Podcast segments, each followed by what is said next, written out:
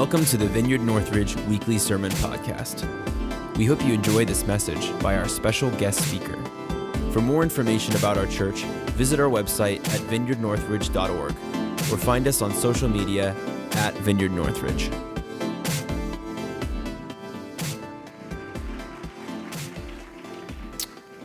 We too, uh, at our facility in uh, Vineyard Tuttle Crossing up in Dublin, we actually have the exact same carpet you have in our in uh, areas that we're putting carpet in.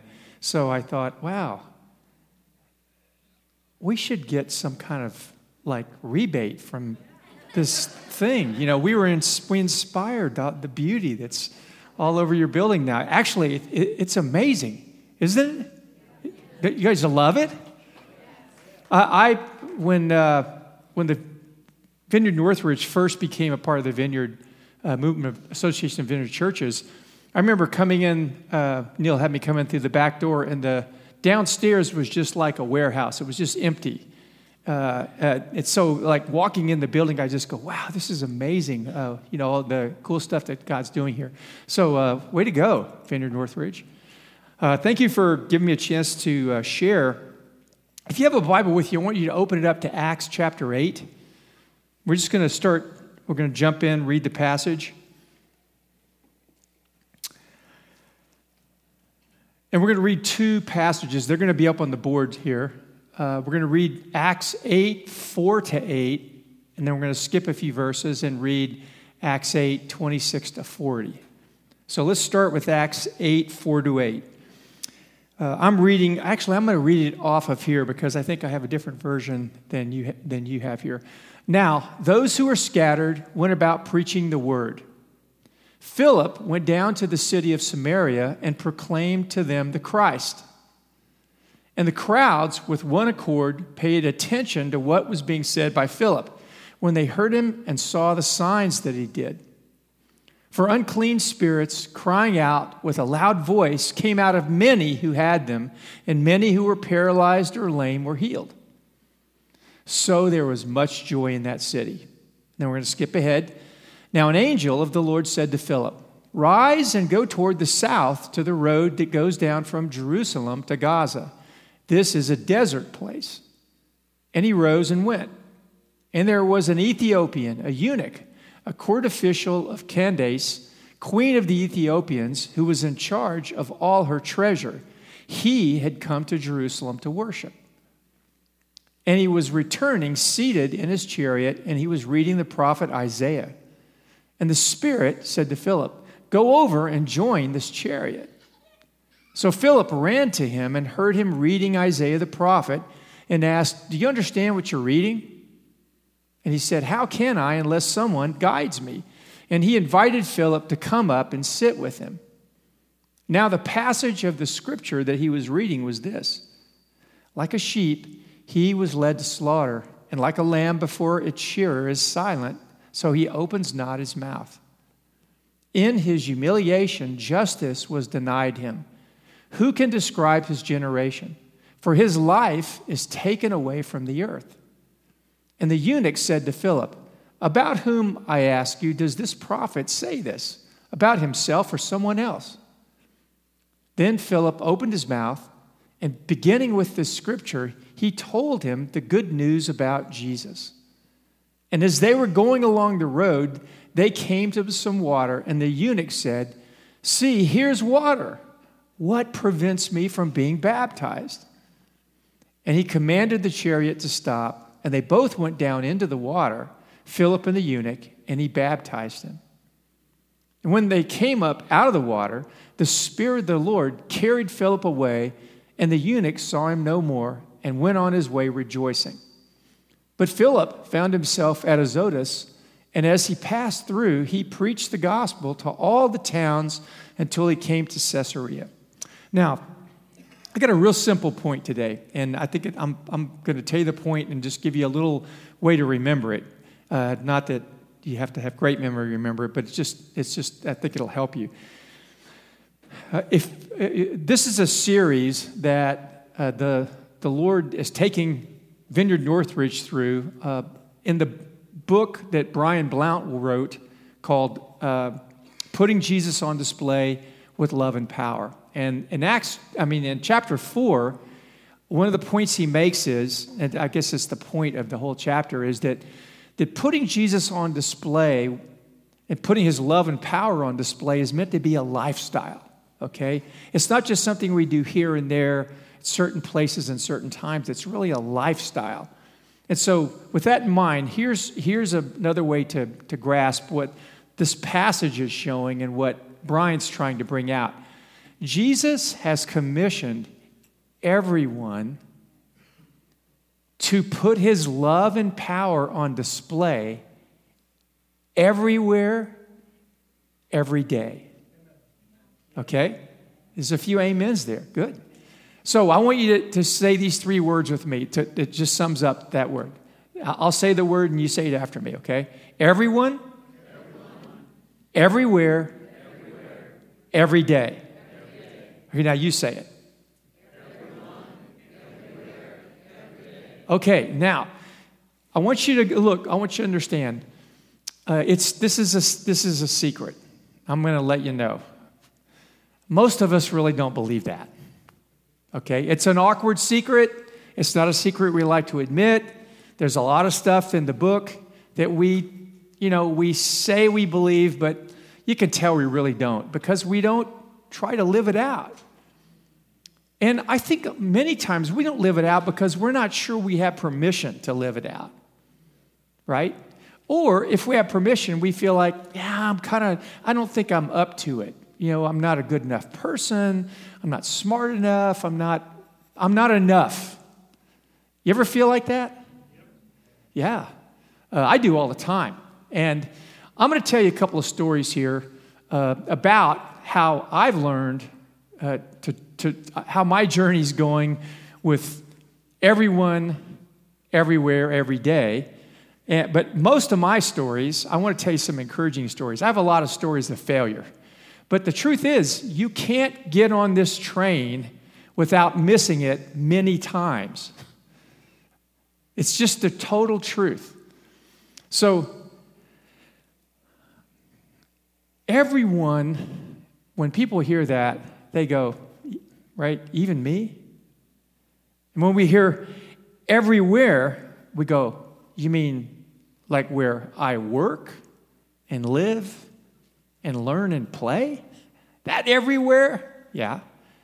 And then we hear every day and we go, yeah, no, I, I'm into that on Sundays at church. But every day, everywhere, everyone? Yeah. Now, I will admit that, that this whole idea uh, does stretch you a, a bit. Maybe it stretches you a lot, okay? And maybe in this time in your life, you're going, How can I believe that? You know? Well, I want to give you just a couple of, I want to pull a couple of points out of this passage and then tell you a couple of stories that I hope will encourage you and help you to begin to believe that God God has commissioned everyone, even you, to put Jesus' love on display everywhere, every day. That He's already trying to do that, but He has chosen to partner Himself, as Wes was talking earlier, or someone up here. There was a lot of people up here earlier. I was going, how many staff does this church have? It's like, there must be like 12 congregations. But somebody up here talked about partnering. And when we partner with God, uh, uh, uh, we get to work with Him, okay? And that's what makes this all possible. What Jesus did, He wants us to continue. And He's still doing it, but He, he holds Himself back at times because God loves to partner with people. It's a, it's a surprising principle in the Bible, but He does stuff through us. That's what He made us for. He could do everything Himself, but He made us so that we can enjoy the joy of partnering with Him. Now, if, if you go back to verse 4, if you could put it back on the screen there, uh, the preface of this verse is persecution broke out in the, in the church uh, against the church in Jerusalem. And, it, and Paul, uh, who was Saul, uh, began, after Stephen was martyred, he just began to attack the church like a, like a ravaging animal. And it says, starting in verse 4, that those who had been, that, that all these people had been scattered. And it says, now, those who were scattered went about preaching the word. And there's different ways that, that, your translations put it. But what it's saying is, uh, most of the church, except for the apostles, were driven away from Jerusalem. And the first place they, that the story shows that they went was a place called Samaria. And so I want to look at this. Says, Those who were scattered, which was everybody, everyone. And surprisingly, even though they'd been driven out of their homes and they were uh, in unfamiliar places, they were, they were being chased and persecuted it says that the, even though they were being chased and persecuted for following Jesus and sharing the good news, they kept doing it despite that. Now, a lot, a lot of people would look at that and go, you know, if you're getting in trouble for doing something, maybe you should just stop doing it and you won't get in trouble anymore. But they just said, no, we, we, it's wrong for us to get in trouble for sharing the good news about Jesus, so we're going to keep doing it no matter where we go. So, this is a little picture of all okay? Everyone, those who were scattered, went about preaching the word. All of them. Now, I'm, I'm, I'm not ignorant. I, I understand there were probably people that were a little afraid and intimidated and they didn't. But Luke is telling us that the majority, probably most of them, were just so gripped by the good news about Jesus and the grace that they had experienced that they just told people out of love and gratitude. And so Philip is being used by Luke to represent these people. So we're just going to get one story among many, okay? There was many, many, many stories like Philip and the Ethiopian court official that Luke could have chosen, but he just chose this. He's representative of all of us, okay? So John records in, in, in when Jesus was resurrected, all he kept appearing to, to the apostles and, and, and those that followed him. And one time in John 20, uh, we get this dialogue that Jesus had with, with his disciples. Now remember, they're struggling to believe in him at this point. They're struggling to believe that he's really raised from the dead, right? I mean, he, he didn't have to say to them, he would show up someplace they gathered and the doors were locked. He'd show up and they were and he would begin to, to converse with them and, and they were thinking this isn't real. We're, you know we're in some kind of a dream some kind of weird matrix like scene. And he would go like he said to, to uh, one of the disciples i think it was uh, thomas he said he said believe. He said look at my hands. Look at the nail scars. You know look at my put your hand in my side. This is me. I'm raised from the dead and I think they were, as that's sinking in, he says, As the Father has sent me, so I send you. It says he breathed on all of them. He said, Receive the Holy Spirit. And this is what happens when, when everyone who believes in Jesus receives the Holy Spirit. You can't be a believer without the Holy Spirit living in you. He's the one that gives the, you, it brings the new birth to you. And it says that the Holy Spirit comes to live in you, and He's the one, as we receive Him, we receive with Him this commissioning to represent Jesus. Because when Jesus received the Spirit at His baptism, that's when immediately He, be, he went out and first, I'm sorry, first He fasted 40 days, but then He went out and shared. And so this, this little prayer, we're going to pray it at the end of the talk today, this message. As the Father has sent me, so I send you. As the Father has sent me, so all of us are being sent. So Jesus is commissioning us when we believe in Him. He puts the Spirit in our lives, and that's a commissioning. Now, sometimes uh, He'll commission us, well, he, he always does this over and over and over. The Spirit comes and meets you in fresh ways.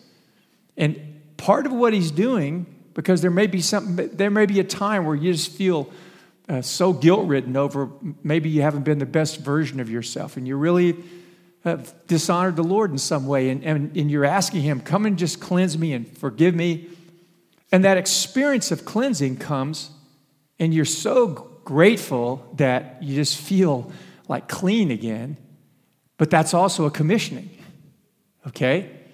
And maybe another time you're really grieving and your heart's broken because of some loss in your life. And, and Jesus comes and he comforts you. But That's also a commissioning. Okay? Because he wants you to tell your story to people of who he is and what he does. And your story is different from, from day to day and week to week, but everybody gets that.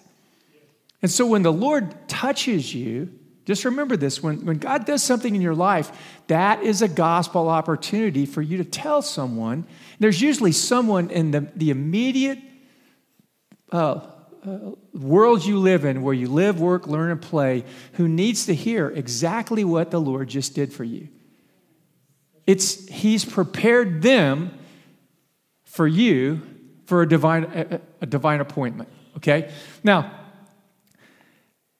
I'll tell you a story about this. Uh, there's a young guy named Phil, and he, he goes to a vineyard church. And his home group around Christmas time one time said, Hey, let's, let's not like do our regular thing. Let's go out and just kind of walk around and pray, you know, in our community. And so they were just hanging out. They weren't going Christmas caroling, anything, you know, like that. They were just walking around. And as they're walking, Phil hears this prompting as they're walking through uh, uh, their neighborhood.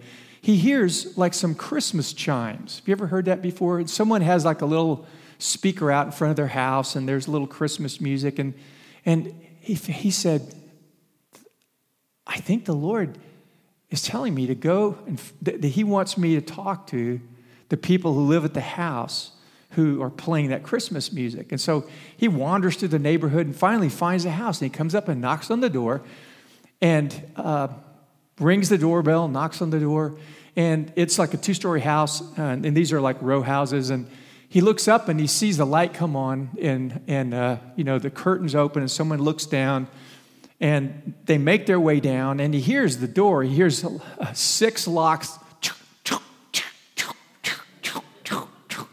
And so he's thinking, wow, this person must not feel very secure, right? You got six locks on your door, and we're walking around the neighborhood at night. Wow.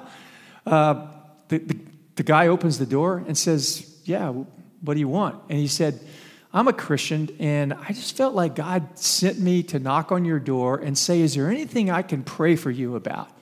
And so the guy says, Oh, oh my God, come in. He invites him in and says, uh, he'd had two big losses in his life. One of them was when a, a brother had died, and another big loss. And he's not a believer. And he says, I've been so heartbroken over this. I've been so down. I've just been staying in my house. I'm, I'm so depressed. And he said, literally tonight, I was sitting in my bedroom and thinking, God, if you're there, would you send someone to me who would let me know you're real and would help me know what to do with this pain I have. And Phil's just like, Phil is you and Phil is me. Totally down to earth, not a pastor, not anybody special. Everyone, everyone. And I imagine if I interviewed enough of you, I could find you've had some kind of experience in, that's in the neighborhood of that experience that Phil had. And you, you would call yourself, I'm just an everyday follower of Jesus. But everyone is commissioned to put Jesus' love and power on display. But what about everywhere? Okay? What about everywhere? That seems like a tall task because there's some pretty dark, difficult, you know, not, doesn't seem like real gospel friendly sort of places, right? And those places are full of people who don't seem that interested or that open to whatever it is you might want to share, right? Right? Okay, I just want to know if you're, you're tracking with me here, right? And even here in Northridge, you're going to experience that, right? I know in darkest Columbus, you know that would be normal. But, you know, all the nice people in small town, Springfield, or, you know, just sweet, open, gospel loving people. No, not true, right? Not true. So it says, those who had been scattered preached. Go back to that verse again. Everywhere, it says everyone, everywhere, every day. They went about preaching the word. Now, my translation says this those who had been scattered preached the word wherever they went. Wherever, everywhere. And like I said, Philip was used by Luke as a representative of all these people. And they were in Samaria, which was a, a place that was considered like no go territory for Jewish, most Jewish people, wouldn't go through Samaria. There was an ancient hostility between the Samaritans and the Jewish people. It's a long story, but it was just like they, they didn't get along. And when they were scattered, they went to Samaria. They went to a place where historically Jewish people just didn't go. And they realized when they went there that God was at work in Samaria. And you can go back to John chapter 4 and you can see the disciples uh, surprised. And the woman that Jesus talked to at the well, she said, Why are you talking to me? And when Jesus had finished talking to her and the, the disciples came back with the food, they, they, they go together. Why is he talking to that woman? You know, she's a Samaritan. This, is, this was a place where people thought God's not at work here. God kind of avoids this like we do. There's no no go zone for God. He is already working in the places that, that to our eyes and in our imagination, we can't conceive of Him being there. He's already there, He is at work. And so, this everywhere, we've got to grasp that God is, He wants us to demonstrate his love and power everywhere where we live, work, learn, and play as a lifestyle. Uh, years ago, I was taking a class, take quick story. I was taking a class, uh, some training and back in Columbus, and uh, it had to do with, with counseling. And the, uh, the two instructors, as I sat in the class, I didn't know anybody in the class except the one instructor, and I only knew her, uh, you know, minimally, and the other instructor didn't know at all. But it was a, a quarter, it was a 12 week class. And as we went through the class, a couple of weeks into it, I kept getting the same prompting about uh, one of the instructors because they tag teamed instruction. They, they would do parts of each uh, session each week. I kept looking at her thinking, I think God's saying that she's she's struggling with infertility. Now, that's not an easy topic to bring up to anybody, much less someone who's a stranger to you, right? So, week after week, I get this, and I know, okay, I think I'm supposed to pray for her. And I just was real re- reluctant. I just felt really awkward. You know, it just it just didn't seem like you know, that's great, God. If that's true, I hope you send someone to talk to her and pray for her. That's where that was where I was at. Well, this just kept bugging me and bugging me. And so the, the week before, uh, week 11, I went up to uh, Mary Beth, the lady who was the teacher, and I said, I think, I don't know how to say this, but you know this lady, does she have any problem with fertility? Because I think we should pray for her if she does, because I think God wants to give her children. And so she goes, Well, I don't know, you know, and, and she'd already left. Uh, I, I, waited till the, the, the lady left so I could talk to Mary Beth, right? Bold man of faith here. And so I waited till the 11th week, right? This is how chicken I was. And so she goes, Well, I'll ask her. And so the last week, you know, she comes up to me after the class, or I'm sorry, she comes to the beginning of the class and says, You know, uh, let's talk. I, I, I talked to, to, I can't even think of the lady's name now. Let's just say your name's Sue. I talked to Sue, and she's really interested in talking to you about this. And so after the class was over, we, we sit down, and the class is gone, and we're just sitting in these three chairs, like we took three chairs like that. And she said, Now tell her what you felt like uh, God, and I didn't know anything about this lady. So nothing about biographically, I mean. She seemed to be really earnest, and she was smart and a good and effective uh, counselor. So I said, I don't, you know, I hope this isn't, I'm not being too forward, you, you know, Mary Beth's already broken the ice, but I think maybe uh, you're struggling with infertility, and, and could we pray for you? And the lady says, Well, I have a kid, and as far as I know, I don't have any problems with infertility. And I just went, oh, you know, just, just kind of melt down on the floor and just, you know, like head for the drain and go down in the drain. That's how I felt. And she goes, But, but you could pray for me anyway. And, and I didn't, I had no faith. I couldn't remember a Bible verse at that moment if, you, if you, my life depended on it. And I said, Okay. And I just closed my eyes. Because I don't, when I pray for people, you know, I've been taught, you don't close your eyes. But I was so full of shame. I wanted to close my eyes so I didn't have to look at her because it just reminded me. So I closed my eyes and I, and I said, Could I put my hand on your shoulder? She goes, Sure. As soon as I put my hand on her shoulder, this prophetic prayer just came out of me. And I was just surprised. And, um, and Mary Beth started crying, and the lady started crying. And it, we went on for you know four or five minutes, and they were like just undone. And I was like, oh my gosh, where did that come from? That, that was God. I thought I missed God. God's actually here. So, to make a long story short, uh, months go by, and uh, I get a phone call. Pick up the phone up. this is back when we actually had, uh, you know, like there was a, a thing, because this is back in the 80s.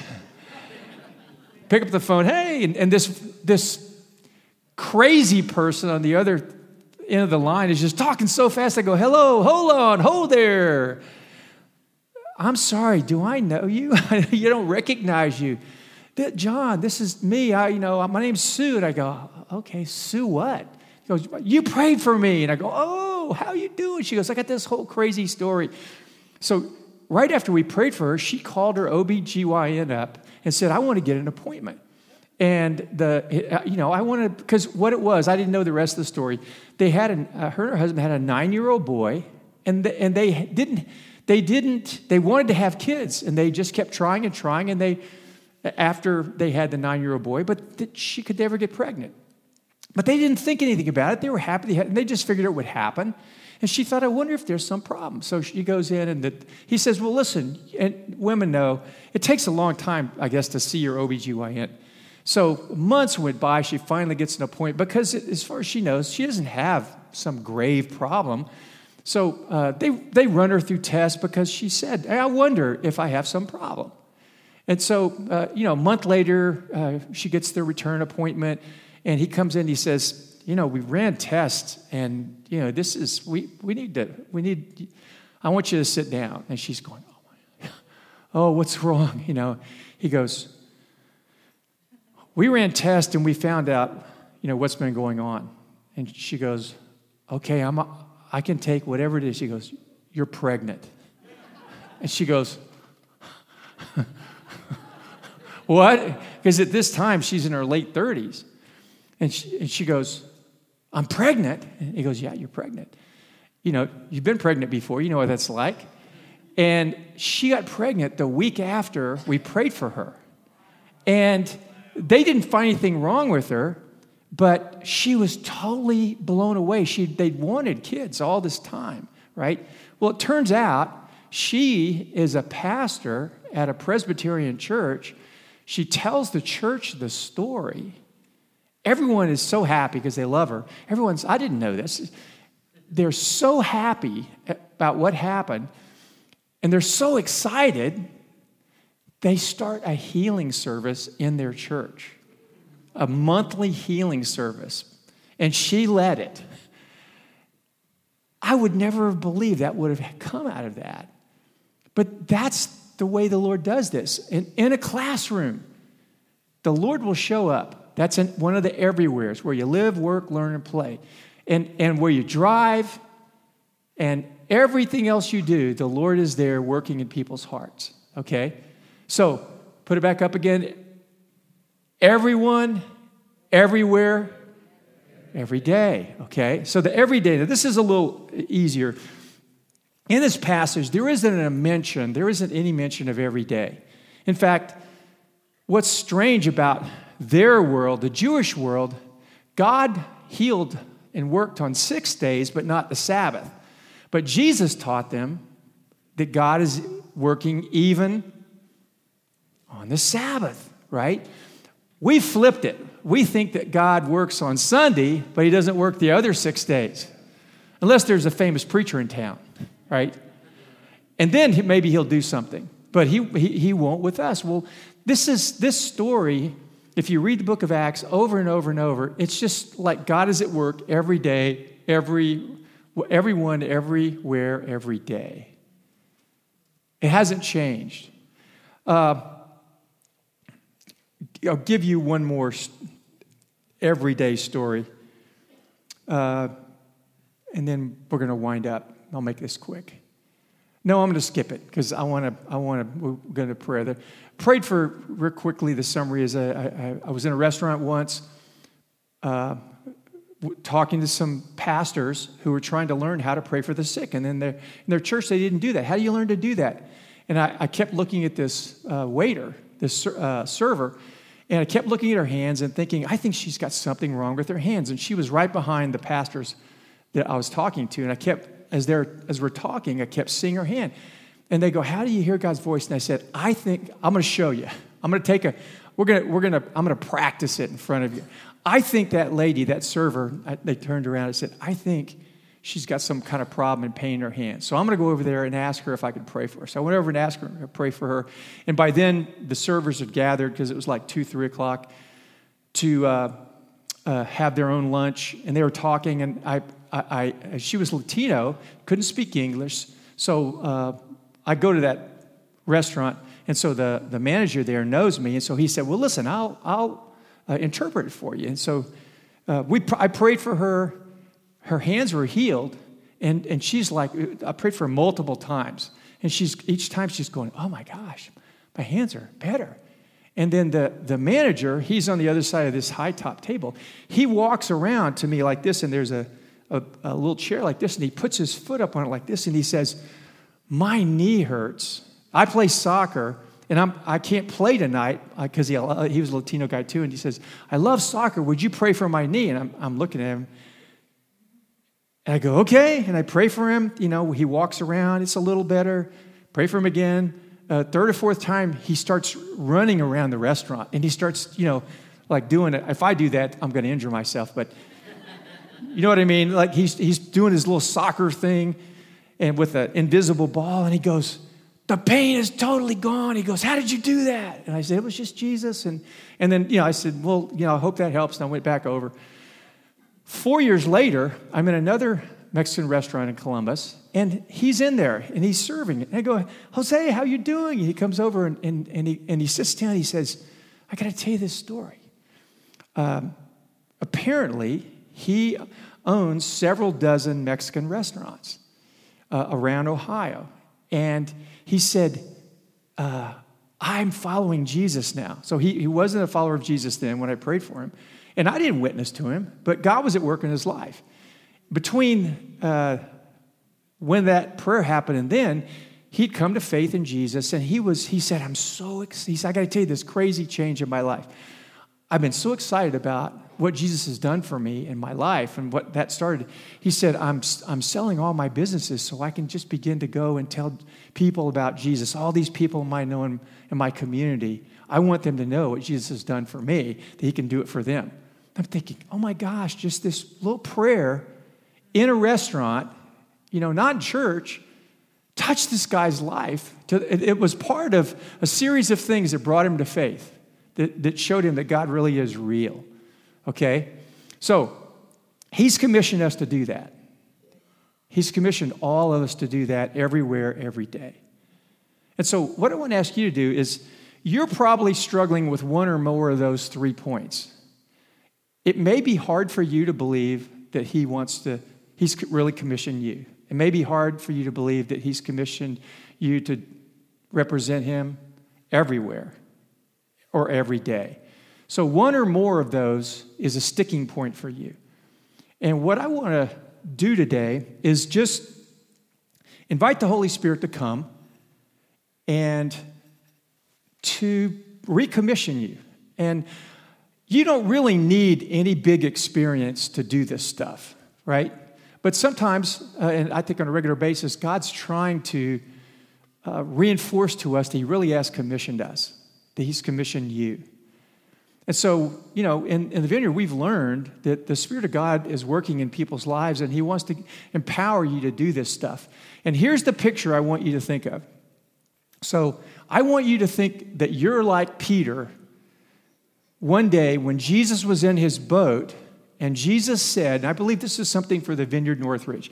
I could be wrong, uh, but I had, a, I had a prophetic sense as I was praying for this gathering that you and the Vineyard Northridge are like Peter when Jesus was in his boat and he was teaching from his boat as a platform in front of the multitudes. And then Jesus said, I want you to push out into the deeper water and I want you to catch some fish. And, and what did Peter say? We've been doing this all night. You know, we got nothing. Bupkis. But, okay, Jesus, you know, Mr. Big shot fisherman preacher, we'll do it because you say so. And they throw their nets out and they pull the nets up, up on the in their boats. And there's so many fish in the net that it starts tipping the boat and sinking the boat. And they have to call other boats to come over. And and what did do you remember what peter said? Peter he was he he, he said lord i'm a sinful man. I don't deserve for you to be uh, even in my boat you know leave let's I'm going to take you to shore and just go away and what did jesus say don't be afraid yeah. From now on, you're going to be fishing for people. But he gave him, do you understand? He gave him this picture. And, and it's a picture I want you to hold on to. We feel as disqualified as Peter did in the boat with Jesus. But Jesus is, wants to commission us, and he's, he's giving you an ex, in that picture, he's giving you something that's supposed to recalibrate your expectation that He is going to use Vineyard Northridge that way. He's going to use you in ways that are going to surprise you. And you may have an experience of going, I've done this, I've tried this, it doesn't work. Just like Peter, we tried, it doesn't work. I really believe Jesus is saying, okay, that's, that's fine. That, that's true. I'm not arguing that. But I want you to know I'm going to be with you and you're going to be with me, and things are going to be different. Thanks for listening. We hope you enjoyed this message. For more information about our church, visit vineyardnorthridge.org or find us on social media at Vineyard Northridge.